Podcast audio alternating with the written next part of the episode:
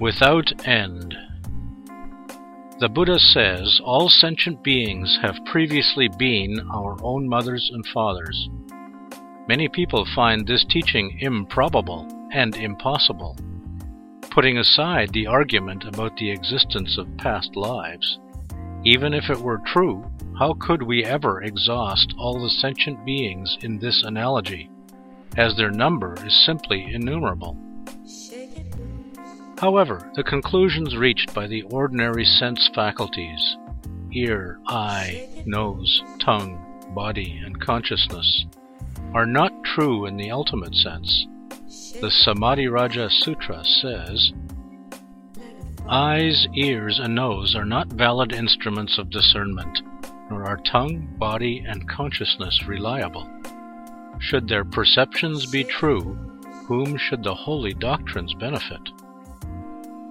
It is only with supreme wisdom that the true nature of all phenomena will be revealed.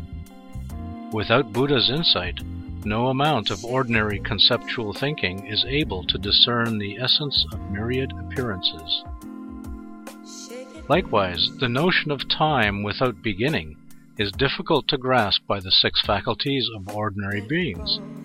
In Letter to a Friend, Lord Nagarjuna says, should the bones we had through our past lives be piled up, they would be as high as Mount Meru. Should we try to count our bodies with balls of clay the size of juniper berries, we would run out of earth to count. Since beginningless time, we have had incalculable lives throughout samsara the number of times that we had relations of affections, enmity, or indifference with every other being is also countless. The Noble Sutra of Complete Nirvana says, This great earth has been made into little pellets as big as a pea to count the number of times of someone being my father and mother. Though the whole earth would be used up, I will not finish the counting of someone being my father and mother. Hence, until we have thoroughly studied and reflected on the Buddha's teachings, we should definitely refrain from making reckless remarks. A wise man will choose not to draw any conclusions until he has carefully reviewed sutras and shastras.